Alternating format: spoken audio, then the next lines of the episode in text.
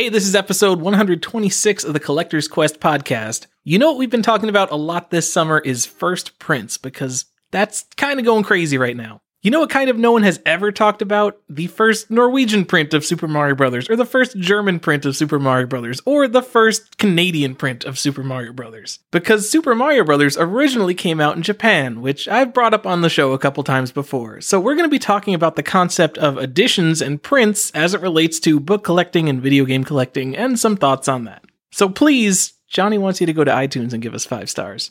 I'm pretty cool either way. I'm cool, but Johnny wants you to. And really, it would mean a lot for Johnny if you did this. Here's music.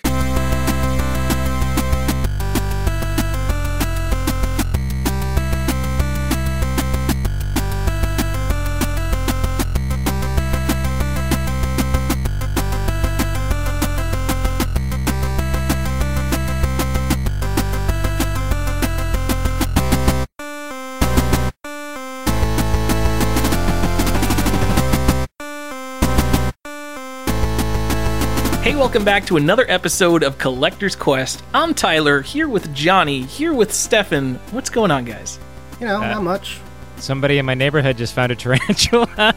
Tarantula! Sister on next door, your neighborhood community. I get I get really weird community updates like that around here. This your goat, bro? Yeah, is this is this your goat? that that was Found also the goat. also- Someone come also- claim him. it's also a real real community update. By me, it's usually security footage of people breaking into houses by me, which is really exciting. Or like every single time there's like a car backfire or any loud noise or anything, I get an email that says gunshots because because no one you must live knows in a real good area. no, that's the thing is like there isn't any gunfire in this neighborhood, and so because no one has ever heard a gunshot, they think everything is a fing gunshot. Loud blammy noises, all guns. Yep, so many guns. We need gunshot noise thing reform. Okay, let's never go by that subject ever again. Moving on. Uh, so All right. today we're going to talk about something that doesn't matter: Canadian variants. Yeah, girl. Look, I know all of you have been super into these first prints, but I think we have thrown around North American first print pretty loosely because Canada is a whole big place and it's part of North America. And what about them Canadian editions, bro? Dude, you guys Tyler? like circle seals? How about having two circle seals and a Mattel logo, which is basically like a third circle seal? Oh, oh Also- shit. Also, oh, yeah. Canada like sticker sealed everything forever. So enjoy yeah, that. and yeah, their stuff's just sticker seal. If you get like an early print run Mario, you just steal one of those stickers off like a Super Mario Brothers 3 that you get for 10 bucks and Guess what? slap it It's on been there. It's probably worth Oh like 20 God. grand now. we should probably not give that advice. Actually, Oh, Oh, no, that's that's been our- out there. People know that's Peop- going to happen. right after you, get it. right after you sharpie your black boxes, stick. Yeah. Yeah. just move all your stickers around. They're just stickers. I want someone Uh, to do that for like a heavy barrel. Just like put a sticker sealed heavy barrel on eBay. like, oh, here you go. Anyways, Tyler, is that really what we're talking about today? Oh no, we're not talking about Canadian variants because, like I said, uh, no one cares about Canada. Uh, what we are talking Whoa. about, whoa, well, it's it's true. Uh, we're talking about about something Canada. that Collector's Quest cares about Canada. We're sorry to our three Canadian listeners. Well, two Forgive Canadian us, but you're used to being the butt of jokes by Americans. I, I don't. Is America really in a place to be making jokes about anyone? No, and I don't think that's true anymore. That hasn't been true since like South Park. Yeah. I think you're recycling old humor and haven't moved on. Yeah. Oh, I get Okay. it. Maybe North Carolina just hasn't got new jokes yet. We are kind of stuck in the 17th century down here. So, uh, want to get back into politics? Also, you're like No. 80. I'm yeah. like, eighty. I can can't Canada you see, is the butt of jokes. Is this can't you see vote Tyler and now like on my Instagram story if you think Canada is sometimes the butt of jokes? All right. So hold uh, on, hold on, Stefan. Tell me if you can see it. You know those uh, like like golf hats, those like kind of wide brimmed, low, made of like straw golf hats, Sure. Yeah. like a bandana. Panama. and like yeah. a, yeah, a Panama hat. That's it. And like a, a Tommy Bahama shirt. Can't you see Tyler in that? oh yeah. and, like, yeah. some like like straight up straight up Magnum PI. Uh, Well, I see like that, and then like pleated khakis in Tyler's future. Also, I would like to point out that before the episode, I said I was looking forward to all the yelling I thought Tyler was going to do, and he said he wasn't going to do any. And we made it three minutes and thirty seconds into the podcast before Tyler yelled. So, so I'm Because he's old and cranky. I want to apologize to Canada, but also I'm correct about Canadian jokes. Tyler, are you sure you want to take a stance on being correct? I don't want to take a stance on anything, Especially on this episode where we're here to what correct the most you? important versions of Nintendo games are. Okay. So uh, I guess we can tell the people four minutes into this episode. We've already lo- viewership is plummeting. No one knows what we're talking about. They were out when we said Canadian variants. We didn't get off the joke fast enough. They just left. They're like, "Oh my god, they're really talking about this." Then there's those four guys who are really disappointed. Now we aren't talking about Canadian variants. We're not making anyone happy. So what we're gonna do is we are doing a correction episode, and that is not to correct ourselves well, one of us, we're going to correct one of us, but mostly to correct the internet about first prints because people are throwing that around pretty loosely. And I know everyone's like, oh man, Tyler is, he was right. Famicoms are the true first print. And that, that's, that's what we're here to talk about, right? Tyler? Uh, that is that's exactly it, Johnny. You nailed it. Hit it on the head. Is there anything you might like to clarify on those, though?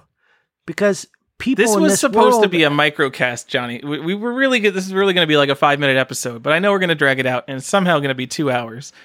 I wanted to talk about something that Johnny brought up to me, coming from the book world, being a Harry Potter collector. Uh, the concept of editions versus prints, which Yeah. is not something I have ever ever seen brought up with video games. Nope, because we are all novices and all incorrect here. So everyone who's saying first print this and that, they're not wrong. But Tyler, why don't you uh, why don't you give them the caveats? Why don't you explain what additions are to them? All right, so I came into video games like 90% of people who came into video games were I'm just buying everything because I want to play it. I got into collecting video games because the Wii Virtual Console was coming out, and I'm like, I'm not paying $5 for NES games. That's ridiculous. I just wanted to have as many NES games as I could for less than $5. Now, since all you people came here and you got me thinking with a fresh mind about video game history and collecting the most historically important first video games, I see people spending $26,000 on Donkey Kong 3 for the NES. And I'm like, that's not an important version of Donkey Kong 3. The arcade cabinet is the first print, but a version of a game or a book or anything is an edition. So, for example, the first edition of 1984 or Harry Potter was printed in the UK. So the first edition, first print is obviously the most desirable version of Harry Potter, and that would be The Philosopher's Stone, which was released in the UK in 2001, I'm going to say, Johnny. Nope, 1997. And that's worth what, 30,000 pounds or something? A lot of money. A lot of money. And is the first print of the American version worth anything? I mean, sure it is. Yeah, is it yes, worth it- a ton. yeah, it's, it's worth a ton still, but not not that much. Yeah, Yeah, not relative. It's but it's still very pricey. So I totally understand the appeal of only collecting within your region because I totally do it. I collect 90% American games, 10% Japanese games. Uh, but if you're asking me to look objectively at what the most important, the the genesis of all of these characters, it's the first edition. For a lot of these, the Famicom and Famicom Disk System versions, which are worthless. And I'm not saying that as a go speculate on that because there's literally millions of them, but I'm saying in comics, if you have a mint condition fourth print run of something, it's not worth nearly as much as having a crappy version of the first print because people are just laser focused on getting the first. So I think people are putting kind of a false importance on NES games. Although I do think they're cool still. First print NES games still kind of cool, just not $20,000 important. Yeah. So uh, let me let me come in on on the back of that Tyler and just uh, succinctly wrap some of that up. So there are every edition of a game has a first print. There's a first print of every game. There's a first a player's choice version of a game has a first print. The original version of a game has a first print, but these are different editions. It's a different edition of the same game. So if we have the Famicom version that actually came out, that might be the, you know, chronologically first print, first edition. That's what people find most desirable. People are spending money on NES games right now, like the US version is the first print, first edition, which is not true, and that's what Tyler takes exception to. He would like to, people to be looking at Famicom games. But the Japanese version is not always the first edition, first print of a game. And there is a very good example of this, uh, a game maybe you've heard of called Sonic 2. Sonic 2 was released in America first. So the first edition, first print of Sonic is the US edition. So there's just a lot of people going on right now about, man, look at my first print, this or that. And they aren't they aren't wrong, but it's they talk like it's the first print, first edition, which is not true. And there's a large disparity. None of these collectors are after most of the true first print, first edition stuff that's uh, you know on the NES because all that was Famicom stuff, and it's very hard to suss out because I don't know how many people have actually said, "Hey, here's what the actual first print of a game on Famicom is." I don't know how many revisions it has. Uh, I'm pretty US centric as well. I see Famicom games. It could be a first print, it could be a seventh print. I would have no idea. I barely can tell on, you know, Nintendo games or Super Nintendo games. You want me to look at Famicom and figure that out? Not going to happen. And I don't know if anyone has uh, the wherewithal or the just internal knowledge in which to start piecing that together. So there we go. So that's kind of what I love because I love when there's an opportunity to go and do something in game collecting and if there are people out there who are thousands, tens of thousands of dollars interested in owning the very first American print of a game, then those people should also be interested in sussing out what's the actual first Famicom disk system appearance of Samus in Metroid. Like, I have no idea. I don't even know if there is a variant of Famicom disk system Metroid, but that's obviously something that hasn't been looked into nearly as much as the American library. I doubt it's documented anywhere besides maybe some obscure Famicom forum post from 2002. Like, if you are that interested in finding the genesis of these characters, you have to find it and tell us about it. And this is something I found a lot. So I looked into book collecting a little bit, and a lot of the YouTube videos and stuff that I was looking at, it was how to determine and how to search for a first edition, first print of a book, because there's really obvious ones Harry Potter 1984, like books that everybody wants. Obviously, you could just go look it up. But if you're trying to find your favorite book and you don't actually know what the first edition first print is just by looking at it, it tells you how to look for it. And kind of, I feel like no one's doing that because no one actually cares. So, how do you guys feel about this when people say this is the first print Nintendo Donkey Kong or whatever, uh, Metroid, Castlevania? Do you, because it's a different system, do you care? Like, because it's not like the Nintendo, like, it's not the NES, the Japanese NES one. It's, you know, the Famicom. Do you feel any, is there a divide because of the labeling of systems? Do you feel? I mean, it doesn't matter. There's first edition, first prints of games on different systems. You know, Final Fantasy VII has, you know, the first print, first edition is on the PlayStation 1, but there's going to be a new edition on all the new consoles when the remake come out. Um, how do you feel about just this the system moniker changing it? Does that change anything for you? Do you think that changes the mind of collectors? I, I mean, I, I think it, it, it's there's an agreed upon desirability right when you when you look at these consoles like uh, let's take call of duty for instance. Um, that so there was there was a post on instagram recently where the uh, the guy was showing a black label copy uh, sealed black label copy of, of call of duty on the xbox without question uh, the pc version of that game is going to be your first print. Like if you're talking about like first edition first print. So but there's a sort of agreed upon thing where PC is generally less desirable. So it's it's it is kind of like shoved to the corner. I went and looked and I found a first print first edition of Call of Duty on the PC and it was like sitting on eBay for a dollar, right? No one cares at all. Um, so I it it comes down to again the uh, sort of agreed upon desirability.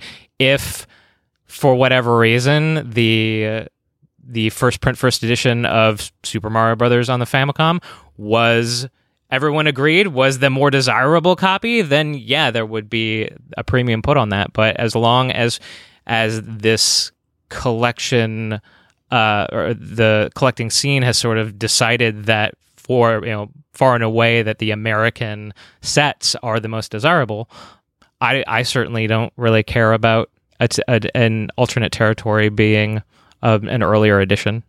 Yeah, I don't I don't personally think about it in desirability, although eh, because people put so much importance on the desirability because of the historical relevance of a character, that's kind of why I'm like, well, why don't we go to the real first thing of this? Like people try to sell sticker sealed gyromites for like $2,000. If you go on eBay, there's literally like four gyromites on there that are over a $1,000, I think. A sticker sealed gyromite literally has a Famicom cartridge in it with an adapter. It's like they took this thing that was there a billion copies of them over in Japan that already exist and there's just an adapter in it and this is the one that came out in America. So I mean I totally get like NES games are always going to be worth more than Famicom games. Like even if even if if we convince uh 10 people who are really way into buying up all the first print stuff, they'll never be able to buy all the Famicom games unless somebody susses out some super rare first print thing. So I, I know that it's never gonna flip flop value wise. I'm just uh I'm just giving my opinion based on uh giving video games a fresh look from this perspective. And as far as Johnny said, does the the console thing matter? I mean, no, because I think that like in the 8-bit era when everything is on a different computer or a very similar kind of console, like all the different releases are kind of different editions of the game. And once you like go and re-release it, who cares? We can we're gonna have a whole episode. We, we have to have a whole episode on why you shouldn't collect remakes and remasters because they're garbage. But uh, we'll save that for that episode. Are they all garbage?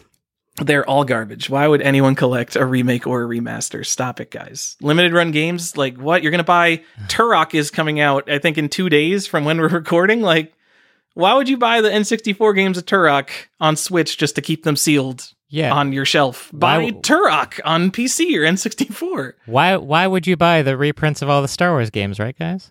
Yeah. Exactly. Yeah. Yeah, Tyler. Well, so all right, that's a dumb thing I do, and I admit it. But I have never bought a limited run game without buying the real copy of it first, even if I buy the real copy the day before the limited ga- run game comes out. But why would you buy it to begin with? You just told people not to do that. Yeah, don't do it. So why did you do it? You're you're allowed to have a less collectible version if you already have a cheaper, more collectible version. Because you're just that into Star Wars, which I'm not. I Shut know up, that- Johnny. This isn't an attack Tyler on his bad buying habits episode. I did want to. I did want to go back to something Tyler was talking about earlier. You know, people want or people should want to go and do research to figure out, you know, first edition, first prints, or like the various printings of a game. I think it ties directly into the value of said title or said console, you know, said set. Like one thing that I'm seeing a lot of right now out of the speculator crowd is them considering a black label game, which uh, is just a common way of saying the the first printing of uh, or the first edition of a game on a modern console, by and large, like Xbox, GameCube. Those are all black label games. They're just settling for the black label game being the quote unquote first print when that is almost 100% not the case or, or rather there are multiple printings of the black label game uh, but nobody i think they're getting real lazy because they're speculating on these games that are currently worth $5 or less or $10 or less.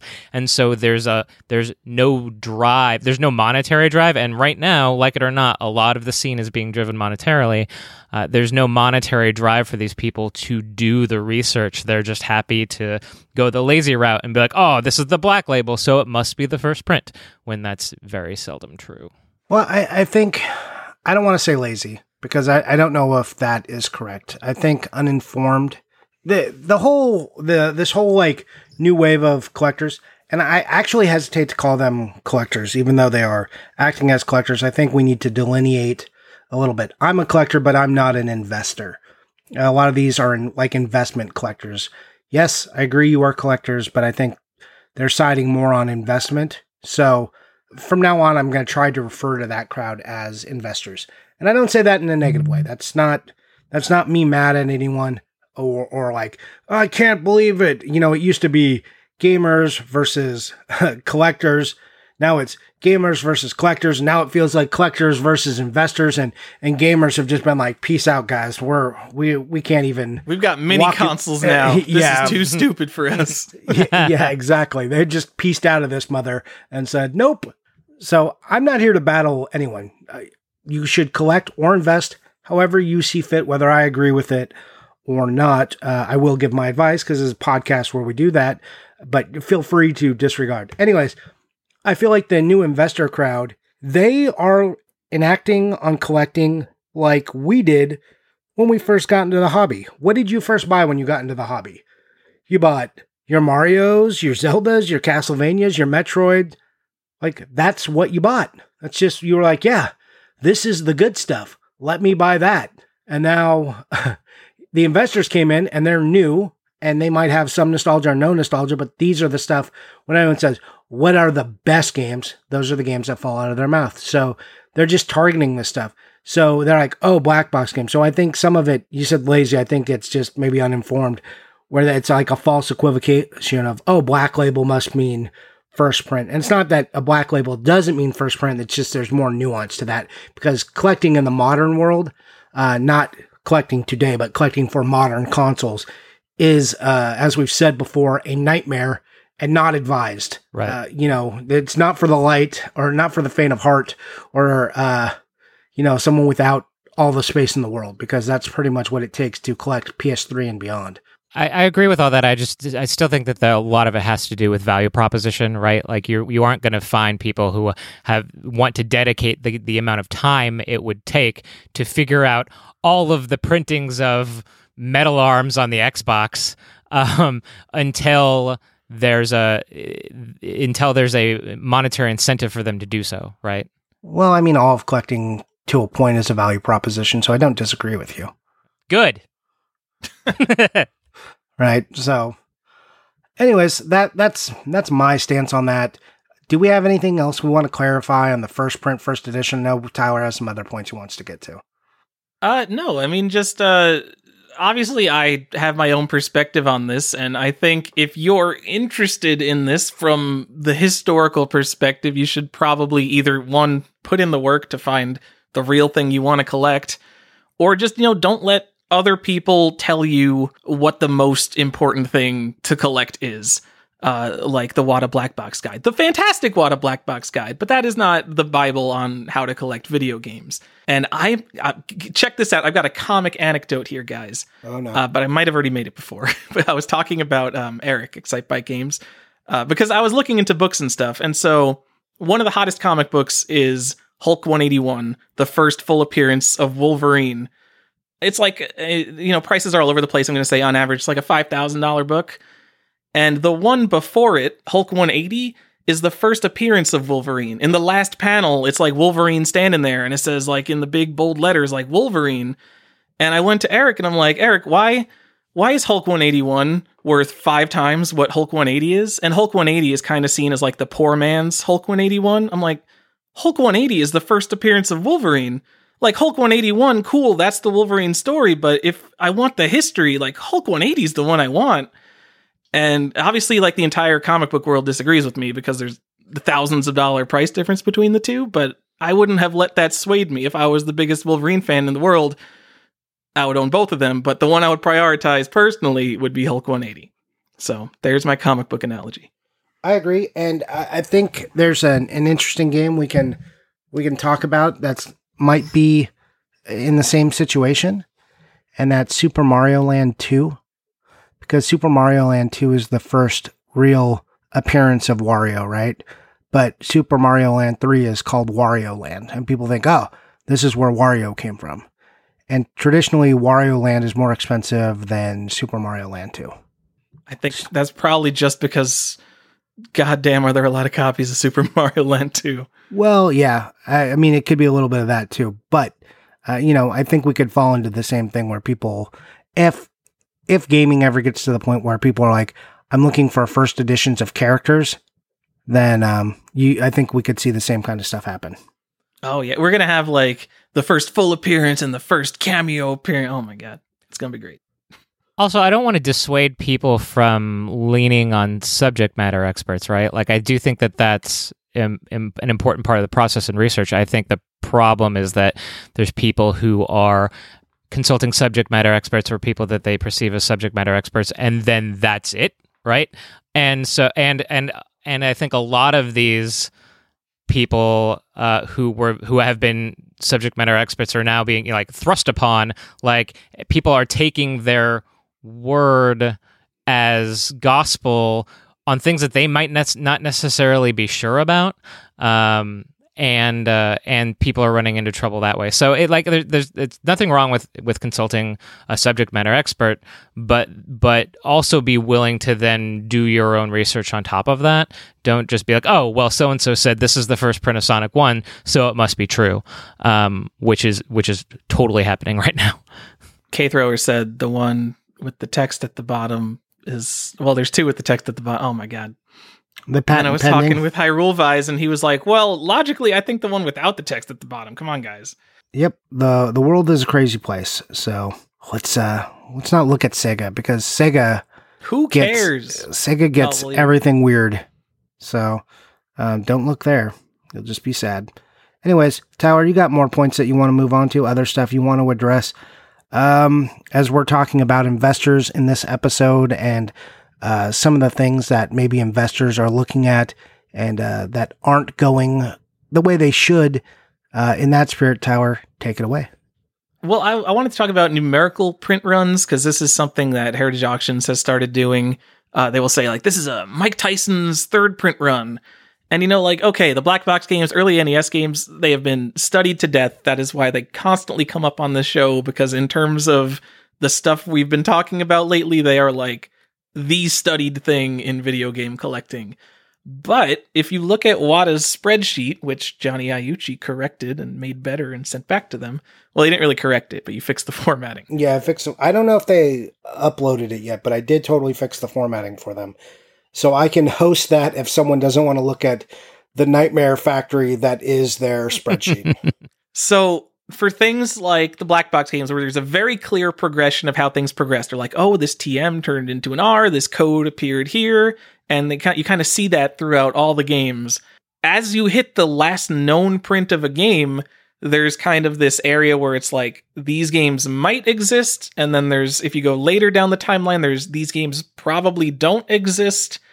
So you can number the known variants. You can say like, okay, these are prints one through seven. But what if we find the print nine and there's no print eight? So does that get labeled as the ninth print and there's a theoretical eighth print, or is that now the eighth print? And when you have to emblazon this kind of information onto uh, a graded game label, I, I really don't like it. And then there's also like, how much of a change does there have to be to be a different print run? And if it was a book, it's super obvious. Like if there's a change, it's on the it's, it's the inside flap. It'll tell you this is a new printing. With games, there is just so much so much information about print runs that we have n- just no idea. We know the black box stuff because there are people who have literally just bought them all and stared at them forever. But uh, uh, just most games we have no idea. I I let's Pikmin's going to be my example. I'm just going to keep bringing up Pikmin. No one knows what the first print of Pikmin is. If there is one, how are we going to? Know? Are we just going to say Black Label is the first print, Greatest Hits is the second print? I don't like it. I, What I can tell you what the first print of Pikmin is. Shut up, Johnny. I can because I bought it on release day. Oh, all right. Great. Take uh, high quality pictures. So, are we going to have to go to that? Is it going to be like we're going to have to start crowdsourcing this information with people who are 100% sure they bought it on day one and they're just going to take like high res scans of all their stuff? I mean, isn't that kind of some of the way the Nintendo stuff got figured out? I, I like mean, the yeah, early but, NES stuff. So, yes. Or, I mean, we're also going to have pictures of advertisements. Uh, whoa. later on in the future, like in the current gaming world, we're going to have Instagram to go look back at people who bought on release. We're going to have unboxing videos. People are like, I hate unboxing videos. And I'm always like, I don't love watching them, but I'm glad they're there for the historical record. I hate Instagram because it's low resolution, but like unboxing videos from like w- when did that start being a thing? Like the Xbox 360, PS3 era. It's like, oh my god, there's so much information here, and these people have no idea. They're just like, check it out. I got Call of Duty Black Ops. Here's the inserts. It's like, oh my god, the inserts. You can't find that information anywhere. Yeah. So- Yeah. I have 100% gone to those for things that are newer and been like, okay, does this have everything? Okay. Yeah. Moving on.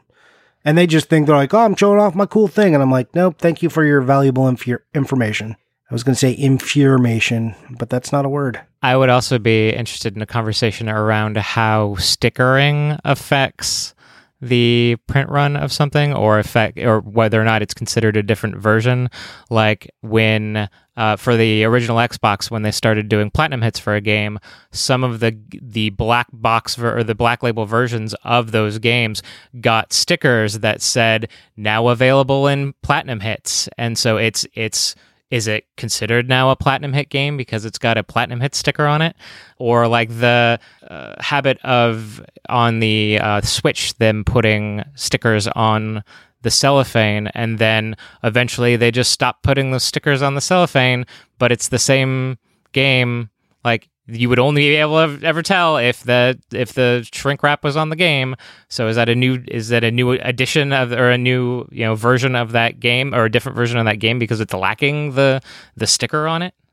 Gee, Stefan, did you get a Mortal Kombat Deception with uh, now available as a platinum hit sticker on it or something? Uh, I also got a copy of Doom with a now available in platinum hit sticker. what? Uh, Doom, not Resurrection of Evil. No. Okay. Sorry for mentioning that. Oh, I can already answer your question, Stefan, because I bought it maybe a month ago. I bought Half Life, the original box of Half Life, Mhm. and then I bought the original box with a Game of the Year sticker on it. And if I peeled that Game of the Year sticker off, it would be the exact same game, but I wanted another copy with the sticker on it. mhm. Do you know what I do when What it's do on the do? cellophane like that? I literally cut out that piece of cellophane and I put it in with the manual. That is gross and weird. I've got a GameCube game that I I did not do this. It came like this, where the, the person did it. There's a some racing game that has a uh, a pack in of Pac Man, and the only from the exterior, the only way that you can tell that it's got the Pac Man pack in is it has a sticker on the cellophane. So somebody cut out that sticker and put it in the put it in the box. That could have been And- me. there's so many um Xbox variants just because I know a bunch about Xbox, not like everything. Shout out to Super Nintendo who does know everything. There's like uh, I I can't even put a number on it. So many of the variants are like stickers that are on the cellophane. Yep. And I feel like since there's all of that kind of stuff out there and since modern games are so much more common sealed and they don't get crushed in boxes and all that. I feel like sealed collecting is probably going to be a bigger thing with the modern consoles, so that kind of stuff will probably matter more. But I mean, that's really anybody's guess if modern collecting will even be a thing. I have a question for you guys, just uh, kind of related to this. What do you guys think about rarity in the print runs now? Because just because it's the first print, that might be people will say, "Oh, it's the first one," so you know. But there might have been a million of that one, but something like a star flap, which has an ugly white oval on it, might have far less. Do you think? The actual rarity or the amount printed is going to start to affect the price at all? I mean, in theory, that's true, right? Because every time you print something, you're printing it again generally because you ran out of the printing before it, right? So, Right. so that's why, like on uh, on the original Xbox, you know, fifty cent in platinum hits is obscenely rare, and the black label version that they sold gajillions of uh, is super super common. I don't know where I was going with that, but there you go. Thanks for not rarity is- answering. the rare variants are kind of the things that I've I've usually been interested in because I think it's neat to have something that not a lot of other people have. I think like the Stars Flap NES games that were Nintendo Power giveaways, that's like a special thing that like those are cool to collect just because that's like a, a neat thing to collect. Um, if you told me that what are those things they put on GameCube games? There's like put like a bestseller badge on something. If there was like some super rare bestseller badge to Pikmin 2, eh, I don't know. I'm probably not gonna care. So did I ever? I think I've said this on the podcast before. So I bought Paper Mario for the GameCube. Day one it was released. It has the bestseller or million seller Mhm. badge on it. That's Day one weird, edition. Because I, I know that exists peop- without the badge. Yeah, and tha- that's what like I immediately got it. Checked my friend's copy who also bought it. His did not have the stupid badge, so I don't know what the hell happened there. So Okay, that here's what that, that happened, will Johnny. also be confusing. They printed 100,000 copies, sent them to stores. It wasn't enough to fulfill demand. The next print run, they printed another 100,000, sent them to stores, and they all got sold on day one. it's possible, That That that is- is absolutely possible. It's a fun theory. And but and just I want you just to think about the implication of that uh, going forward.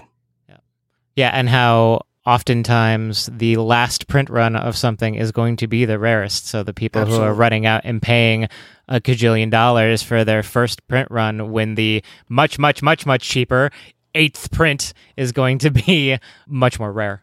No, they're doing Well- the same thing. They do that with Mario. I think the Starflap Mario is the last print. Whatever the last print of Mario people have been hyping up. And then also the the K through A Sonic 1 people have been hyping that up. But like, think about the platinum hits on Xbox. Like the print run on some of those was so small. That's why you can't find them. It's, they're ridiculous. But the first print of it is going to be all over the place all day forever. Wasn't there a game you wanted to talk about along this lines, Tyler? uh, That somebody had posted. I think it was Nerdy Girl Comics had posted something where the the sealed, like second or third print of something was just sitting around while the CIB version of the first print was. Yeah, Super expensive. It was a it was a sticker seal golf sold for some amount, and that should make the fourth print or whatever print I don't know what print it was sealed copy worth that much more because it's sealed. I feel like there's there's two narratives and they compete with each other. It's either the first print stuff is important because that's first, that's the earliest appearance, or the sealed stuff is important because it's untouched. And I think I said it already. Like, if you have a mint condition fourth print of a book, it's worth nowhere near what an average condition first print of the book because the first print is the one to have. So, some new people came into the hobby, and the two things they're interested in are sealed games and first prints. And obviously, you know, like a sealed first print would be a holy grail in that sense. But uh, I, I don't know. I, I can't see them both being important to the same person, and I feel like they're both important to the same people a lot and that's just what I wanted to bring. I like I I personally you've you've convinced me comic people. All right, I'm I'm looking into first print stuff. I'm, I'm going back to Famicom. That's how much I'm getting interested in looking at this first print stuff. But if you have me going back there, you can go buy a new Super Mario Brothers like new not new Super Mario Brothers. You can buy a brand new Famicom Super Mario Brothers which was not sealed so you'll never know if it's actually new for like 200 bucks. But how will you know if it's the first print, first edition? Got to do your research, Johnny. I don't How know. will you know? How will you know? How will I know? Yeah. You gonna ask research Thrower, this? He knows. Yeah, I was gonna Ask say get it- FC Gamer. All right. No, I don't know. out. I mean, I'm not going to go buy, you know, 70 copies of Metroid and stare at them all and try to find differences of it cuz you know, it doesn't it doesn't bother me that much cuz I started gaming or I started collecting purely to buy the games I love. Um not as like this kind of historical thing. So, you know, Okay. maybe one day I'll care about Famicom variants, but I don't see it yet. One day, Tyler. One One day. day. All right. So, do we have anything more on these lines we want to touch on? We just, there's a lot of newness in the hobby. There's a lot of new narratives, and we just kind of wanted to touch on a few of those. Anything else before we move on? I wanted to point out that Heritage Auctions, I, I, again, I don't know if I brought this up on the show. They sold two different copies of Sonic the Hedgehog, uh, one for $1,000 complete in box, one for $7,000 sealed. Uh, there were two different variants. Both of them were listed as original print edition in the description. Uh, so somebody spent a ton of money on something that is extremely not special. Um, so don't listen to heritage auctions is my advice there. I don't know, but do your own But they did that with something else too. Didn't they just have to pull an auction? So they pulled a, a Mike Tyson. It, they listed it as a second print. I have no idea what it actually was. They, like they pulled that because people complained, but like they still list Black Label Sonics as original print edition, even though they're not specifying within the print run of the black label. There's there's like three different variants, I think. Uh, part of the problem is that they've been put heritage has been put into this situation suddenly where they have to be subject matter experts on things they are not subject matter experts on um, so you run into the issues like this where they don't really actually know what they're talking about but they're sort of forced into this situation where uh, if they don't speak with authority, then they're going to you know be discredited, or it's you know so it's uh, it's they've they've put themselves in a in a very hard situation because of the uh, alacrity at which all of this has been happening. Well, they can't be pulling this stuff out of thin air. They'll say like really weirdly authoritative things. Like for their sealed Kid Icarus, it was like less than 10 of these exist in the world. Like WATA has to be telling them that. Like someone who actually knows what they're talking about has to be saying that. Like it can't be some guy in Heritage Auctions who just started selling video games a year ago. It, it can't, can it? Dennis, you listen to the show, right? Are you telling Heritage Auctions what to say? How do they know their stuff? Is this why that guy who sounds like the guy from The Office is on your website on the advisory board? Jim Halperin. Got it. Off the top of the head. Nailed it. Good job. Yeah. All right. Well, that's just what I wanted to say. Okay. Great. This is is this going to be the uh the rare short episode? This is kind I'm of trying to. Just I'm not saying anything, but you keep bringing it back up. Let's do it. All right, we're moving on. Second half of the show. Guys, let's try to win collecting this week. It's not a half, Johnny. You keep saying it's a half. It's not the second half. It's just the second part. There's no way we're going to spend okay 40. about my chances we're not going to spend another 42 minutes on this. I'm Okay. saying. I'm just saying. Second half of the show, guys. Everyone, um, let's go ahead and try to win collecting. Tyler, you're feeling good, so why don't you come out hot? I'm feeling good. Oh, okay, so I get to, well, I don't get to follow Stefan. You know, I'll take it. Um, so I'm gonna go over all the stuff you don't care about first. Um, Oh, let's boy, let's go, go. from worst to best. So I got Septerra I Core. lied. It's going to be a second half. I got a, a Septerra Core, uh, a big box complete with the strategy guide, which is a Final Fantasy ripoff that I think came out two years after Final Fantasy VII did. Um, but that's the one I played as a kid, so that's what I remember. I got D and Enemy Zero, big box PC versions. Ew. You guys definitely don't care. The biggest got, D, uh, by the way, of all the Yeah. of all the big Ds.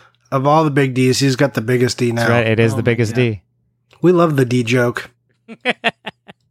we we beat that joke as hard as we can. As as hard as a big D. All right, go on, Tyler. Uh, I got a big box Quake, which um, I've been searching for for like months. Like it is unbelievably hard to find a really nice Quake. You can get a crushed one, but that's weird. And importantly, I completed my Grand Theft Auto big box PC version. What's Oh, that? Five big box. PC games. We're coming in strong. Uh, And I also got a, a mountain bike rally speed racer cart. oh, that's pretty good. Yeah. You did all right, kid. Uh, Right, I forgot Steph. there was a really Oh. uh, a Yeah, really more. good comment on Instagram. I think it was you're on a real losing streak with collecting lately because I posted like System Shock 2. oh, you can't say that about System Shock 2. Even I was like, oh, that's cool. System Shock 2. yeah. It's like not even a comment on like a podcast post though. They're just like arbitrarily telling you you're doing bad. oh, man, things are rough. Could be worse. Could be a pile of Xbox. Dude, games. believe me, nothing is better than collecting something nobody cares about. That is that is the only reason collecting Xbox was ever fun because you can get deals on everything and you can find like weird stuff that costs no money. So, get into stuff no one cares about. Hot tip. All right, I will. Stefan, Hi. Uh, Hi. What I buy this what'd week? you buy? Uh, a bunch of filler GameCube stuff. That's whatever. But I did buy a fiber optic sign that I'm very excited about. Uh, Is it already in your hand? it is. Ooh. What sign is it? Yeah. So CES 1990, uh, they Mattel booth had a two Power Glove. That's the signs. Consumer Electronics Show for those who don't know It is these. And uh, the Still the around. lingo. yeah. The Well, not everyone knows what CES is. That's true. So It's uh, not like C- CS used to be big on video games. It isn't anymore. So the Mattel booth, the Mattel booth had a back when there was a Mattel booth at CES, had two fiber optic signs that were featuring the Power Glove. So it's a kid in like a leather jacket and shades, and he's got this uh, the Power Glove on, and it's all uh, lightningy. Um, and Ooh. and they made two, and I've had one of them for quite some time. Uh, but then, so when I bought my Nintendo World Championships cart, I decided to sell that sign uh, to fund that. But I got real, real sad about not having that sign anymore because there were only two in existence, and that made me real sad because I don't like selling things that I don't think I'm going to be able to replace. However, recently, like two weeks ago, the owner of the other sign contacted me and asked me if I wanted to buy it. So uh, I now have, well, for right this second, I do have both of them. So of the two in existence, I have both of them. But uh, the other one will be going along, along its merry way to its new owner. But uh, I'm just real pleased as punch that I was able to actually replace something I didn't think I would ever get to replace. So there's two of a thing in the world. You sold one and you just happened to buy the other one of the thing that existed. Correct. You're a real ass. Yep. It's so it- ridiculous. so- Everything you do is so ridiculous. It didn't actually, and it wasn't planned that, way either. I actually had to uh, contact. It, it made me actually feel back, uh, kind of like J- Johnny when you and I did the, the Genesis deal, whereas like you you you know I I bought that Genesis set and then you had another one the next day. Um, and Yeah. then we were both like, "Ooh, is this is this bad optics?" Uh, so I did contact the seller, and because I've been allowing him to make payments, and so uh, that's why I still have the sign. So in that time, uh, that second sign became available. It was not like a, "Oh, I sold the sign so I can buy the other one for cheaper." Wahaha. That's not not how that worked out. It just happened. He happened to be wanting to get out of sign collecting, and he knew I had the other one, and so uh, so he asked me if I wanted to buy it, and I said yes. This is how you Alright. become part of the secret video game Illuminati when there's only two of a thing and someone wants to get rid of one and the person they sell it to is the person who has another one and the public doesn't even get a chance to get it. That This is just what I imagine happens with all the Nintendo World Championships and super high end sealed games out there. Do people care? Like, I don't understand sign collecting because I look at those and go, just like, I guess that one's cool, but why? Just takes up a lot of space. It creates a lot of heat. Looks Uh, cool. It's like a fire hazard next to all my expensive games. No thanks. I don't see. I don't even think they all look cool. I think some of them look genuinely stupid. I agree. I would agree with you. Like I also, you guys know, I don't like the store aesthetic. I don't want to feel like I'm walking into a store when I walk into my office. So that's I think the reason I'm down KB with it. Toys fiber optic sign is one of the coolest ones you can have. But yeah, I don't want to feel like I'm walking into a store. But the only reason I don't have signs is because I just don't have room. If I had room, believe me, I'd get one of those fiber optic Nintendo globes, of which like five exist. There- I was gonna say there's like five of those. that's probably that's probably the only. That's like the the second as far as like hierarchy is of value. There's the the globe at the top, and then there's these uh the the power glove signs. Really, these are these are right under the globe. That's that's crazy. Yeah, I guess when are- you uh when you have stuff that's cool enough that people put it on layaway, I guess that's some pretty cool stuff. Yeah, they've only been sold twice since. Well, one of them's only been sold once, and the other one's been sold twice since they were discovered. And so it's the the value. The original value was like the the guy who had them originally was like two hundred and fifty dollars each. Uh, he lucked out on a Craigslist deal, but every sale after that has jumped by thousands and thousands every time they sold. So So I know Yeah. what you're going to get to complete your sign collection. You're going to go to PRGE and buy that $5,000 Knights sign. No, we already tried to do that, and that guy said no. Uh, yeah. Well, he said that was a frustrating story because he was like, I was like, how much, how much for that sign? And he's like, five grand, lol. I'm like, okay. And then there's this like long pause. and then he's like, uh, I mean 10 grand. I'm like, okay, guy, I see how this is going to go. Nice. Uh, Johnny, what did you collect? I bought a lot. This is the the most I've bought in a long time. So I don't want to. I don't think we need to litany down what I bought, but I bought like fifty ish Game Boy games in box Woo. complete. Some nice ones. All garbage, just all sports games and Nope. nope. Some Not really true. nice stuff. Yeah, so I did that, and then I I bought some GBA games that were sealed that I like that are good buys that I would Are they- recommend other people buy. They're like sweet games. Are they first prints? Because they you buy? definitely aren't. Um, no, like I bought like Mr. Driller, SD Gundam Force. I bought these games. Uh, well, I got Kelowna, uh, Klonoa. uh, Klonoa. There's my words. Uh, two on the GBA sealed. That's you can find that pretty much easily sealed. I also bought these games called CT Special Forces, which are like these cool kind of shooter games on the GBA. GBA is my favorite of all the handheld systems. I love to collect for them. Like original Game Boy is what I like to collect most. But if you ask what I have any nostalgia for, it's GBA because that was my first handheld, which seems ridiculous because I was so old by the time the GBA came out. But I, I really liked that one. I didn't even get my uh, my wife had one girlfriend at the time, and I bought her that like when it first came out. I didn't get one until they made the NES Classic version of it, and then I was like, okay, that thing's pretty sweet. I'll buy that. So I have some nostalgia for that. But I also got like Mr. Driller 2. You know, I bought some good good GBA games.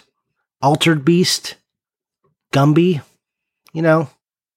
No, it's a a weird thing I noticed about GBA recently is that a lot of like big games on GBA are worth more than their like original Nintendo versions. Well, like Metroid Zero Mission is worth like about what a Metroid is, probably more than an average copy of Metroid, and like Castlevania Harmony of Dissonance is worth more than Castlevania. Minish Cap is worth the same or more than Legend of Zelda. here's the thing. GBA is a weird, weird system. And I keep threatening to do the episode about GBA, but the way GBA, like the way GBA games are priced right now versus when they actually sell, it's, it's a wide disparity.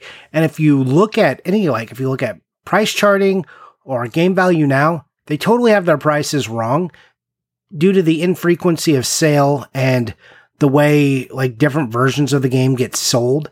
So like you'll see a game, it's like this game is like fifty dollars on on GVN, but then you go look and you're like, why is this only listed for one hundred and fifty dollars anywhere? So there's some like undercurrent where a bunch of games in uh, GBA were decided these are all hundred plus dollar games. We're gonna go ahead and list them as such, even though they've never sold. Well, I mean, So I'm I talking about just games like, like I'm bidding on. Like I, I bought Yeah, the two yeah. Metroids recently, and I'm looking for Harmony of Dissonance. Yeah, it's. I mean, those are all good games. Those are games everyone should have in their collection. The Castlevania ones, sweet. Also, all those NES Classic ones, and their little black boxes, adorable. You should buy those. No, do you want to? Let's talk about the the first edition of that series, the Famicom ones, which are way more adorable. I have those as well. Those are fantastic. Do you have like the collector case for I them? Did you tell me about the collector case for them? I love that thing. Yes, there's three of them. Oh, so good. Yeah. So Uh, that's how also much. you were like shortchanging your Game Boy games. You got like uh, Accolade Centipede and Pyramids of I- Ra, like all these like really hard to find boxes. I got some good ones. And the, the one I posted today, which is Itchy and Scratchy uh, Mini Golf Madness, which is amazing. It's got an amazing cover. Also pretty hard to find. I also got some more on the way that haven't come. Also kind of hard to find. Just like, here's the thing with any Game Boy game, though, it could be hard to find right now. It might not be on on stupid eBay for three months, and then you're like, two of them just pop up. You're like, oh, there. I guess it's not that hard to find. Who knows? Oh, I also bought an In the Hunt uh, jewel case. So that's Ooh. jewel case Ooh, version. Jewel case. The So- rare print. Well, let, let's let's bring it back to our earlier conversation. I don't understand the world we live in where all the PlayStation Jewel Case games, which are the second, third, or fourth print, whatever, are not the first print being the more expensive version, and the long box ones, way, way less expensive than a lot of the weird jewel case versions. And that's, I think, solely based on supply. But if you look at condition, for all these ones that had the stupid like paste on cases, you're never going to find nice ones of those of the long box games. So if you have nice mint ones of those, I think those will be the true premium getters of the uh, of the future. If anyone ever gives a shit about those, but the PlayStation long boxes, no one cares about first prints there. You're talking So- to a bunch of collectors who spend $500 on Siphon Filter 3. There's no rhyme or reason to what they will do. You know, after we talked about that Siphon Filter 3, all of them sold on eBay. I didn't even realize they were any for sale. There was three. They're all gone now. oh, good job, whoever was listening who got that. Take notes, We- everybody. Don't I w- take notes. That's awful. I just, uh, Send us your notes, notes. um, and we will publish them on our website. I'm, I'm thinking of like stuff I was saying earlier in the episode, like buy 70 copies of Famicom Disk System Metroid and try to find the first print. Like someone's like, oh, I should go, I should go do that. I don't. I want to. I want to say people don't follow our advice that stringently, but they do sometimes. They surprise me. you listeners, you surprise me sometimes. I'm gonna confess, I did not expect those siphon filters to go. I've just been watching the same three on eBay sit there forever, and I was like, one of these days, these guys are gonna come down to reality, and I'm gonna get this for the price I want. Now they're all gone, and now I'm just like, huh, maybe I should shut up, but I won't. That's not how I do things here. But uh, good on you if you got a copy. Post it on Instagram. Let me see it because I, I still haven't seen very good pictures of that. I shut No. up because I know that it only takes one person to ruin something that I want. I don't shut up. I'm always going to say. Although I'm what saying like people should buy. Yeah, buying PC Go buy games and Famicom games because no one cares. Go buy 70 Metroids. See, I'll mention that because you know what? I already have Metroid because guess what? It's 20 bucks. Well, you don't have 70 of them. Go do it, Tyler. Be the guy. Be the No, guy I who does the thing. Hey, guess what? That's the end of the episode. No more. Yeah, good idea. All right, Tyler. Where can we find you? I'm default gen everywhere Instagram, Nintendo Age, Go Collect, and YouTube. Stefan. Uh, I was just looking at how many copies of It's a Bird's Life for the 3DO there are on eBay right now. Uh, no, uh, uh, Archon 1981 on Instagram and YouTube and Nintendo Age. Also, want to take the opportunity to hype that we are going to be at the Portland Retro Gaming Expo this year. And uh, not only can you see us, I don't think we have a table, right? Are we doing a table this year? I don't. Okay. So no table, but we'll be around. And also, um, I am doing a piece in the museum uh, about gameplay counselors and also a gameplay counselor panel this year. Uh, so we will definitely be in that room if you want to come hang out and watch the panel and talk to some people who used to answer phone calls for children and tell them where the third whistle in Mario 3 is. Um, so that's going to be awesome. Uh, and yeah, so uh, please join us at, at Portland Retro Gaming Expo this year. One day, Stefan, they're going to ask Collector's Quest to be there, but probably not because usually it's only like the big podcasts and YouTube guys because they all have way more eyes on them than us. I think if we were aggressive about like when they start asking for panels, if we were aggressive about wanting a panel, they would probably we could probably do that. We could get at least six people there. I know it. Yeah, do we want a panel? I want a panel. That's the goal. That's Oh, that's one of my my private goals to one day do a panel. I've been to a lot of cons with some unpopular panels, and I feel really bad for the panelists. Well, we can we can make that nightmare come true for you. That's right. I feel like I wouldn't even attend our panel. I'd be like, "What? It- This is the floor. The vendor floor just open. I'm not going to Collector's Quest. I got to go find some sticker seals." Wait a minute, you wouldn't attend our panel? Well, if I was the the theoretical listener of the Ah, show, depending okay, I on the thought- time, you know, what if we get stuck on like Sunday morning? Well, Sunday morning, most of the stuff is sold out. You want to, at that point, you're just waiting around. You're just hovering tables, hoping to get the end of day deals. Uh, spoilers from my one experience at a real retro show. Everything is sold out an hour before the floor opens. Yep, that's what I was going to say. Even if it was day one, you would have been in there on your vendor pass and bought what you wanted already, anyways. Congrats, you can still do the show. You can have it all. All right, Johnny, end it so there's less editing for me because you guys feel bad for me. Okay, I don't feel bad for you. All right. Thanks for listening, everyone. Hey, thanks to my two co hosts for always joining me and doing a nice job. And it's a nice short episode. My wife is going to be so happy that I'm not up here for nine hours. And Ada's going to be so happy that she can go play Divinity. And Piper's going to be happy to see you too, Stefan. Johnny, I don't think you said where they can find you. Did you? Oh, they know where they can find me. Okay. I'm Johnny underscore Iucci. That's J O H N N Y underscore I U C C I. All right, everybody. Have a nice night. Bye.